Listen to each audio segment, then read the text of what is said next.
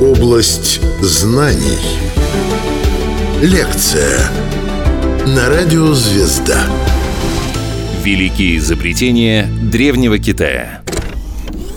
Рассказывает кандидат исторических наук, ведущий научный сотрудник отдела Китая Института Востоковедения РАН Сергей Дмитриев. Область знаний. Несмотря на э, множество новых данных, э, мы все равно по-прежнему с вами живем во многом в мире, где все-таки центром мира считается Запад, и само по себе это неплохо, но с точки зрения справедливого отношения к Китаю, это, конечно, во многом нехорошо.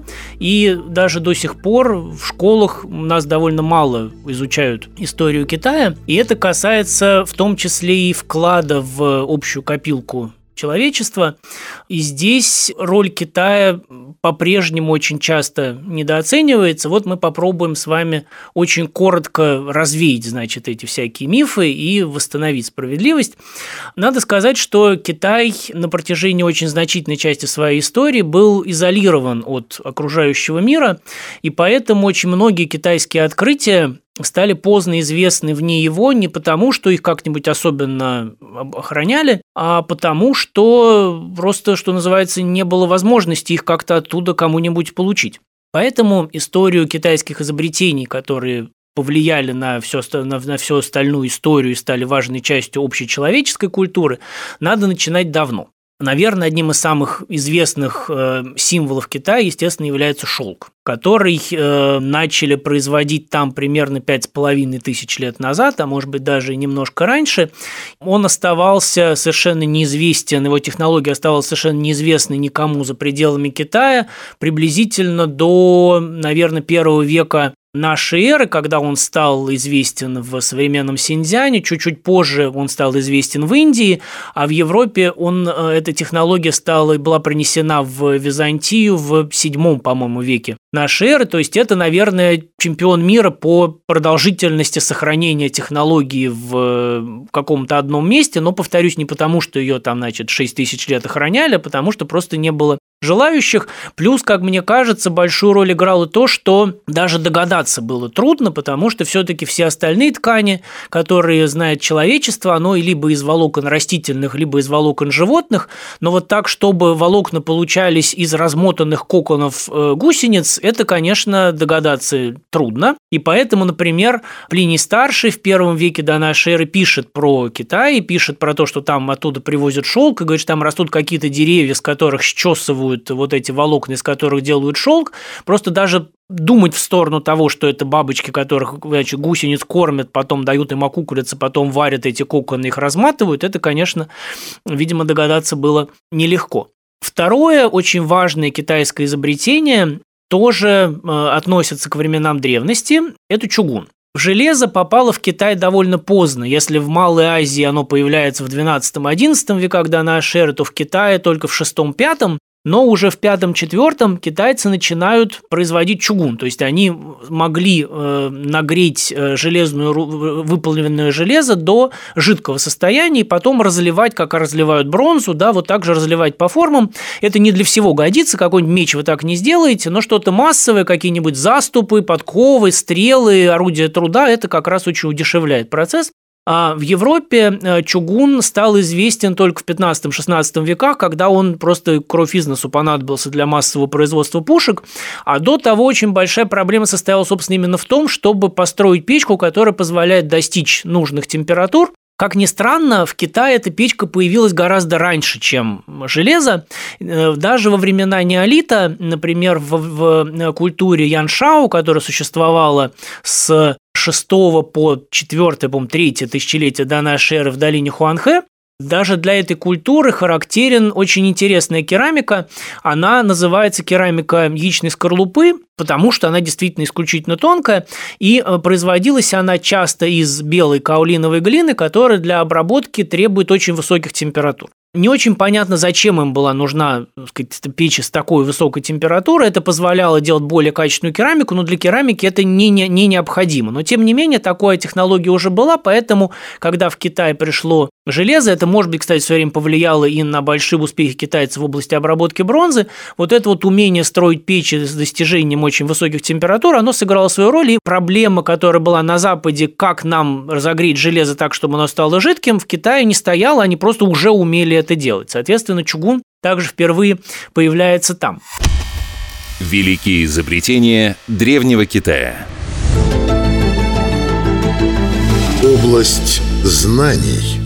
С этой же особенностью, между прочим, связано еще одно китайское достижение – это фарфор который производится из белой каолиновой глины, собственно, очень долго в Европе не могли производить собственный фарфор, тоже потому, что не могли придумать печку, которая позволяет обжигать керамику при такой э, высокой температуре, а в Китае почему-то это умели еще со времен неолита. Это, на самом деле, ну, во, во многом загадка, потому что обычно, как вы понимаете, более высокая температура – это более сложная конструкция печки и больше топлива, да, никто просто так не делает это, то есть зачем им это было нужно, нужно, мы не очень понимаем, но факт налицо. Очень важным открытием для меня, может быть, даже я ставлю обычно одно из двух на первое место, а, в Китае является изобретение бумаги. Китайцы, как мы с вами помним, э, это одна из древних цивилизаций, и на протяжении всей древности в качестве пищевого материала, ну если не брать всякую экзотику типа гадательных костей или бронзы, использовалось два варианта. Это либо можно было писать на шелке, либо можно было писать на деревянных или бамбуковых планках, когда расщепляли просто молодой бамбук, и вот на его как бы впуклой стороне, значит, можно было его подравнивали, на ней писали. У обоих этих материалов были свои плюсы и свои минусы. А бамбук был дешев, его можно было везде взять и бесплатно сделать себе сколько угодно пищевого материала. Но зато он был довольно громоздкий. И а, вот эти вот свитки из бамбуковых планок они были тяжелы, а, у них перетирались тесемочки, которыми они были связаны и так далее. А, шелк был э, компактен, но зато он был дорог. И потому что даже в Китае все-таки шелковая ткань никогда не была очень дешевой. А, соответственно, как массовый материал тоже использовать было нельзя. Есть легенда об изобретателе бумаги. Это был э, евнух, который жил в, на рубеже 1-2 веков нашей эры. Якобы он, э, значит, вот озаботился каким каким-то новым пищематериалом, который позволил бы совместить э, мягкость и удобство шелка и дешевизну бамбука, он долго наблюдал и в итоге обратил внимание на ос, которые вот свои эти осиные гнезда делают действительно из чего-то такого типа бумаги. Они жуют, значит, всякую растительные отходы и вот производят. И он экспериментировал, в итоге он получил первую бумагу из каких-то переваренных э, рыбол, рыболовных сетей и тряпок, э, которые потом, значит, это все превращается в массу, разглаживается на камнях и так далее. Это тот случай, обычно мы с вами знаем, что э, часто изобретения удревняются, да, то есть они произошли тогда-то, а легенда относит их там гораздо более ранним временам. Вот с бумагой это случай противоположный, потому что сейчас, благодаря находкам археологов, мы знаем, что на самом деле уже во втором-первом веке до нашей эры бумага была известна, известно. В основном ее использовали в качестве оберточного материала, но у нас есть второго века до нашей эры могила, где у, а, значит, покойника на груди лежит карта бумажная. То есть это, значит, не только как обертка, но и уже как пищематериал это использовалось. И это позволило, в частности, как минимум с нашей эры, в Китае действительно очень сильно продвинуть вперед, в частности, об образование, потому что дешевый пищевый материал – это важно. Для Европы, например, отсутствие дешевого пищевого материала после того, как Египет перестал производить папирус, привело к тому, что книга стала стоить целое состояние, потому что книги стали делать из пергамента, на толстую книжку нужно было целое стадо телят, и не маленькое, и, соответственно, книги превратились в предметы роскоши, практически никому недоступные. Да? Иногда это позволяло можно было это обойти, как у нас в Новгороде, например, берестяными грамотами, но книжки из них тоже делать не очень легко. Вот в Китае все этой проблемы благодаря а, изобретению бумаги не было, а, потому что вот дешевый пищевой материал был всегда в достатке, и каждый человек мог себе позволить им пользоваться. Прямым результатом изобретение бумаги было мой, так сказать, абсолютный фаворит – изобретение книгопечатания. Оно произошло где-то в седьмом, видимо, веке. Самая древняя книга, которая у нас существует физически, была напечатана в 868 году. Она далеко не первая даже по тому, как она замечательно сделана. Великие изобретения древнего Китая. Область знаний – привычным книгопечатанием называлось, когда сидит метранпаш и из свинцовых буквок собирает страничку, которую потом мажут краской, к ней прикладывают бумагу и получается. Да? В Китае это отличалось э, тем, что буковки не складывали, а сразу вырезалась на дереве вся страница целиком. Это называется ксилография.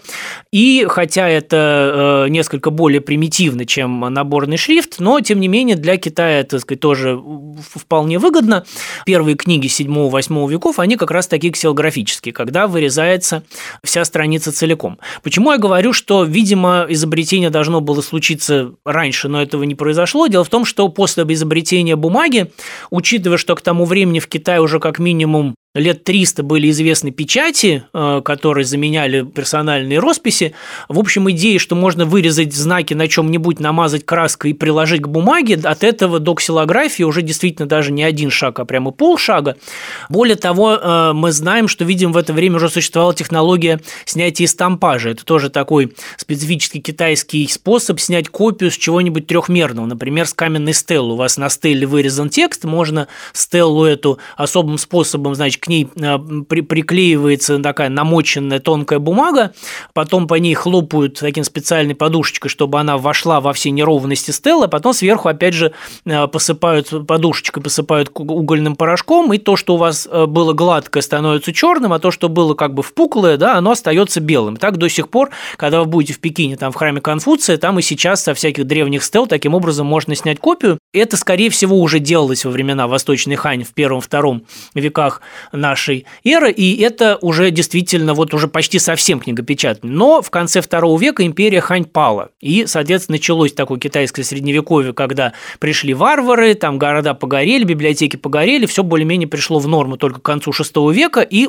опять, значит, можно было вернуться на тот уровень развития, когда книгопечатание стало актуальным. Видимо, если бы империя Хань не, не, не, не рухнула бы в конце второго века нашей эры, то где-нибудь в третьем у нас книгопечатание уже появилось бы, но этого не произошло. Так или иначе, все равно китайцы здесь молодцы, причем они молодцы дважды, потому что сначала изобретя ксилографию, в середине XI века они изобрели и наборный шрифт, то есть когда у вас есть отдельные колобашечки с разными иероглифами, из них можно набрать строчки и страницы, это тоже появилось впервые в Китае. При этом, как ни странно, э, вот когда эта технология пришла в Европу благодаря Гутенбергу, то это вызвало взрыв, да, у нас начинают печататься книги, это, это происходит примерно во время реформации, и это приводит к тому, что у нас начинается, значит, э, позднее возрождение, э, история, которая потом переходит в эпоху просвещения и так далее, и так далее. Вот в Китае этого не произошло, потому что ну, обычно это объясняется тем, что одно дело алфавит, где вам нужно таких колобашечек там, ну, 40 штук, ну, 50, если у вас большие буквы, да, плюс там точки запятые, и, в общем, вся касса невелика. В Китае, где даже э, такой низший уровень грамотности для чтения простых текстов – это 2000 знаков, уже эти наборные кассы выглядят довольно страшно. Я вот в музее такие типографские кассы китайские конца 19 века видел, такой огромный стол трехметрового диаметра, и как там искать отдельные литеры, это, конечно, все было очень медленно и нехорошо. И это, кстати, очень логичное объяснение, но при этом, как ни странно, вот если сами китайцы этот наборный шрифт почти не использовали, использовали практически а, только для там, печатания бумажных денег, то соседи Китая, корейцы или тангуты, которые все тоже пользовались иероглифической письменностью, они эту технологию очень полюбили, и, собственно, самая первая книга, которая напечатана наборным металлическим шрифтом, она была набрана в Корее в 1330, если я не ошибаюсь, году, то есть вот то, что Китай китайцам почему-то не хотелось, они так и остались в силографии, где вырезают целую страницу, соседи вполне восприняли и пользовались. Великие изобретения древнего Китая. Область знаний – А с бумагой связано еще одно очень важное, хотя ну и не такое, как мне кажется, интересное изобретение китайцев – это бумажные деньги, которые появились в Китае в IX веке, а с X века их уже просто-таки печатало государство. Да? Вначале это были такие долговые расписки крупных купеческих домов, по которым можно было, можно было в одном отделении до купеческого дома внести деньги, получить бумажку, доехать до другого города и там обналичить. А потом с X века это превратилось просто уже в государственную эмиссию, которая была важной частью китайской денежной системы с 10 по 14 век, и даже потом, в общем-то, оставалось, хотя потом перешли на серебро, но тем не менее бумажные деньги определенную роль играли. Но это просто любопытно, потому что сейчас мы с вами к бумажным деньгам привыкли, и нам кажется, что это как по-другому, но на самом деле вся история человечества, когда появились деньги, деньги не должны были быть, э, сама монета не должна была быть сильно дешевле того металла, из которого он сделан. И вот идея, что можно просто взять кусок бумаги бумаги на ней написать а, там 100 долларов, да, бы какому-нибудь европейцу даже еще в 19 веке показалось бы, ну, довольно экстравагантной, потому что опыты с бумажными деньгами при Людовике XV, они привели, значит, к масштабному финансовому кризису.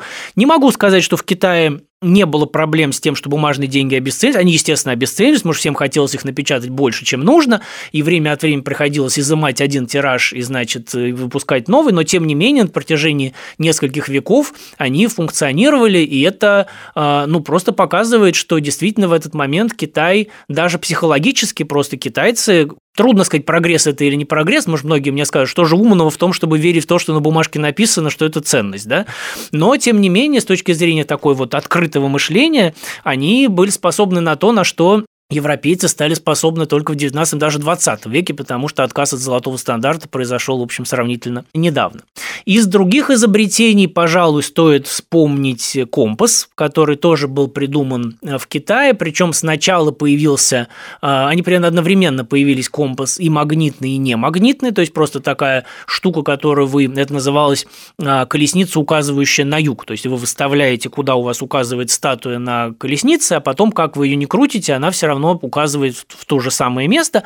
Но тогда же появился и компас а, магнитный, была такая ложечка из магнетита, которая а, ручкой показывала на юг. Вот почему-то в Китае, значит, в отличие от европейской традиции, в Китае компас указывал на юг, поэтому очень многие китайские карты, например, иногда вызывают сначала удивление, потому что они ориентированы наоборот, да, они, у них сверху юг, а снизу север. Вначале это было такое изобретение в основном э, важное для самого Китая, но приблизительно в X веке с ним знаком... Во-первых, сами китайцы стали больше плавать, и компас стал использоваться на море.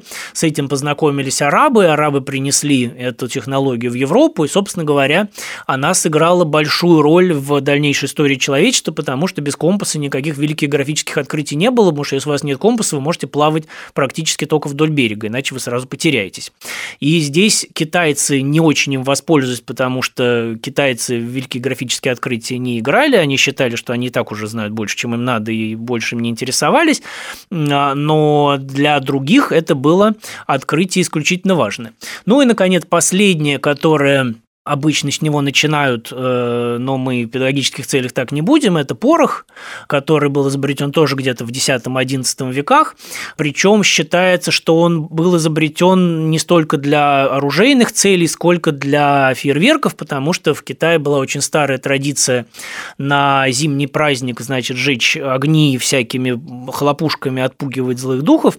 Вот для того, чтобы сделать это еще более эффективным, якобы были изобретены первые пороховые образцы, причем действительно первые первый порох был совсем не порошок, а такая горючая масса. При этом, как ни странно, получив, казалось бы, такую сверхтехнологию, Китай совершенно не завоевал весь остальной мир, потому что э, в этот момент в Китае была исключительно малый интерес к армии. Э, армия была наемная, крайне низкокачественная, поэтому технология появилась, но армии, которая могла бы ее воплотить и, значит, освоить и э, как-то поставить на службу военным задачам, в это время не было, и поэтому Поэтому, когда в 13 э, веке в Китай вторглись монголы, то наличие у китайской армии порохового оружия ничего не решило.